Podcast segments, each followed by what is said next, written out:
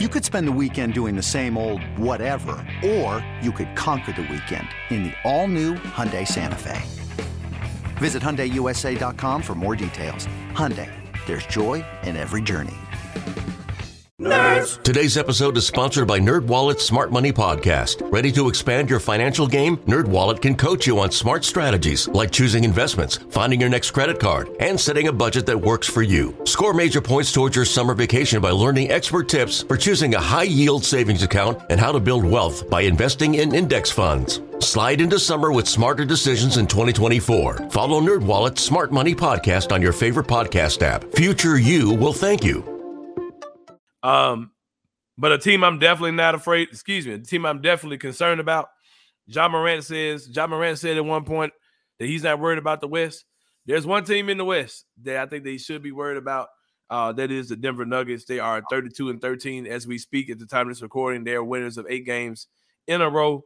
Um, a half game ahead of the Grizzlies. Like I said, as we record this, uh, the Grizzlies, of course, play on Friday against the Lakers with a chance to continue to keep pace with them, to tie with them. Uh, I'm going to throw a statement out to you, Jason Smith. You tell me whether you believe this statement or not.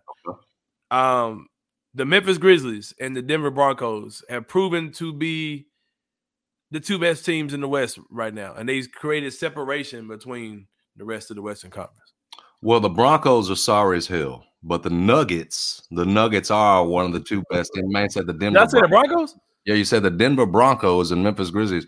Them Broncos sorry as hell, bro. Put the, I don't. I don't mean the Russell. Uh, Russell. Uh, I almost said Russell Westbrook. The Russell Wilson. it's late, man. We're recording very late tonight, man. So no, yeah. man. No, man. We but we know who you're talking about. The Denver Nuggets are. They're a, they're a problem. Yeah. They are. We, you should be concerned if you're not. If you're a Memphis Grizzlies fan, because it's real, and we can't shake them.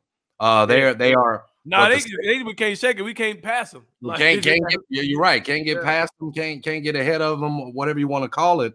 Um, Jamal Murray. Yeah, we, we could talk about Jokic and how, and, and, we could spend a whole podcast. His numbers are unbelievable. Put up another triple double uh, in that win over Minnesota, mm-hmm. and and they win. I think they're 14 0 or 13 0. It's one or the other when he puts up a triple double. Like they win when Jokic is elite. That said, the story to me right now saying the reason I'm most concerned about them is because it looks like Jamal Murray is getting back to form. You know, we're talking about Devin ba- De- uh, Desmond Bane, Devin Bane, mm-hmm. Desmond Bane getting back to pre-injury form these last few games. Jamal Murray looks like he's getting back to pre-injury form. If you look at his numbers right now, I think it's 18 8 uh, around 19 points a game, but but last night uh, uh, again in clutch time, he was the guy that sort of put him on his back. I think he ended up with 28, 20 something somewhere in there. And if Jamal Murray's back, that that team's real. And you you look at what they're doing offensively. I think they're second in the league. Defensively, they leave some things to be desired, but there's enough there saying with that starting lineup, with that bench that they've got, uh, to think that this is as as as I've said, sustainable. That they're going to be there at the end of the year. And I would not be surprised if we look up and it's a Western Conference Finals between the Denver Nuggets and the Memphis Grizzlies. Yeah, man, they have a lot of uh, talented guys in the team. A lot of talented uh, switchable wings. Bones Hyland, uh, yep. yeah, Bones Hyland is good off their bench. Um, Bruce Brown, Caldwell Pope is having a great year. There, Michael Porter Jr. of course is just a cheat code at times. They're a very good team, man. They started the season a little, little rocky, but uh, no pun intended. Shout out to the Colorado Rockies, another Denver team. Look at that! I just did the whole, you know, the hat trick of the uh, Denver teams out there. But uh, yeah, but they're they're a good team, man, and they're playing great ball. Like we said, uh, Jokic is two time MVP. Uh, a lot of people say he's gonna be MVP again. He's, he's he might be. I came to see. No way they yeah. give it to him three times in a row, but the way he's playing, he might be. Yeah.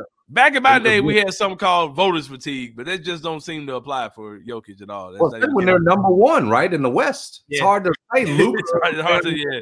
right to put somebody else above him that's below him in the state. Yeah, he's good, man. Like he's good for sure. And that Denver team is, is for real. They they are hard to beat at home. The elevation doesn't doesn't help opposing teams who come in. They're hard to beat at home, and they play a lot of home games. Um, I'm not having looked at the rest of their schedule how that turns out, but it seems like every time I look at them, they're playing it on and playing at home. But um, um, they're a very good team. But I do think that the Grizzlies and the Nuggets have you know, kind of separate themselves from other teams. Because I'll say this, man. Shout out to the Pelicans. They're one of the better teams in the West. They're having a great year. But I don't think that team gets better when Zion and Ingram are there together. I, I don't know. I, I, I've been saying that for years that I don't think that that team. I, I, think they get worse when those two dudes get together, man. I think it's kind of the same stuff we had with Z-Bo and Rudy Gay when both those guys were there. They operate in the same space. Yep. They don't do the same stuff, but they operate in the same space. Um, that roster has some good talent, but it's kind of disjointed. It's it's never really felt like it's one smooth moving piece. But I, one thing I will say, that Pelicans team, they're going to make a deal about at the deadline. You you know they're going to do something. Um, if I were a bed man, I would think that they're going to trade JV or they would like to trade JV. He definitely doesn't fit what they want to do. He's clogging it up for him. Yeah, and he and he clogs it up even more. Um, and I'm sure he's not particularly happy there. Um, you know, because he's a guy who likes to get his touches. Um, like um, we did say, Denver and the Grizzlies are looking like the class of the West. I I think that they are the two best teams. I'm gonna throw this out there too, man. I heard someone else saying this too. I think it was Kendrick Perkins. If you want to tell me that the, the, the Nuggets and the Grizzlies are the two best teams in the entire NBA, I wouldn't argue with you. You know what I mean? like we know yeah. Boston, we know Boston's the real deal, man. But right. I don't I don't think at one time I thought Boston was way out in front of everybody, and, and everyone else is in second, third place. But I, I think that Memphis and Denver are playing as good as anyone else in the NBA. Before history is written, it's played. Before it's frozen in time, it's fought one shift at a time. Before it's etched in silver, it's carved in ice. What happens next will last forever. The Stanley Cup Final on ABC and ESPN Plus begins Saturday. I, uh, I poor Taylor I, Jenkins. Go ahead. Well, I was just gonna say because they're 19th defensively. Like, like you look at Memphis, they're sixth and first. You know, yeah. you look at Boston has the league's best net rating. Mm-hmm. I, just, I just, if there is one area you can pick at with Denver. I think it, it's on picking on Jokic though. Teams are straight up picking on on Jokic. Yeah. On and I think I want to tell you, Minnesota shot over fifty percent in that game. Had every opportunity to win without it. KAT and without Gobert. They, they are definitely not the defensive team that mm-hmm. that the Grizzlies are. That Boston can be, and certainly that we right. saw you know last night with Cleveland. That said, mm-hmm. you know mm-hmm. they it hadn't mattered. I mean, what is it? Eight in a row now. Got the best yeah. home record at twenty one and three. Shooting the ball very well. Yeah, Denver's good, man. And but like if, there's, said, if, there's, a weakness, saying it, it's for them. It's defensively. They're they're mm-hmm. nineteenth. So um, I, I I can't put them above Boston. But I, to your point, if if they end up being, you know, if it's two of the top three, if it ends up being top two, um, you know, yeah. I would not be shocked. Denver's playing that well.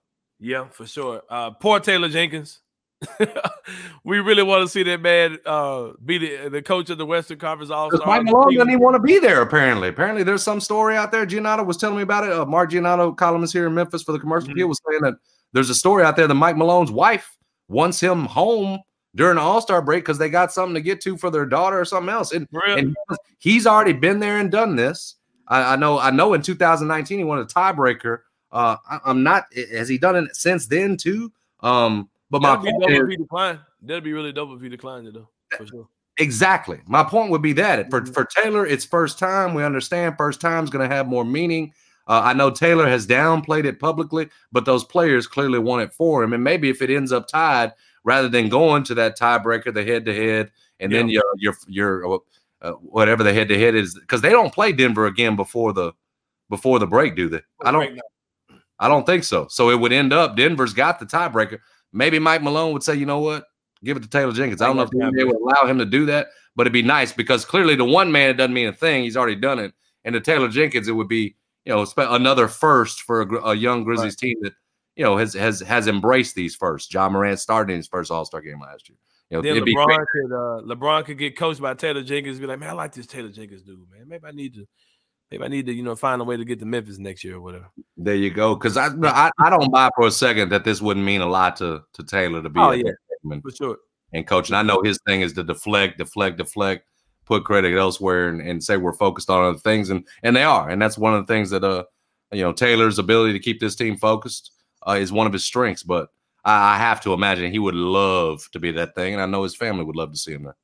Yeah, man. Um, I, I, I would definitely love to see him there. Uh, coaching in the All Star game for sure.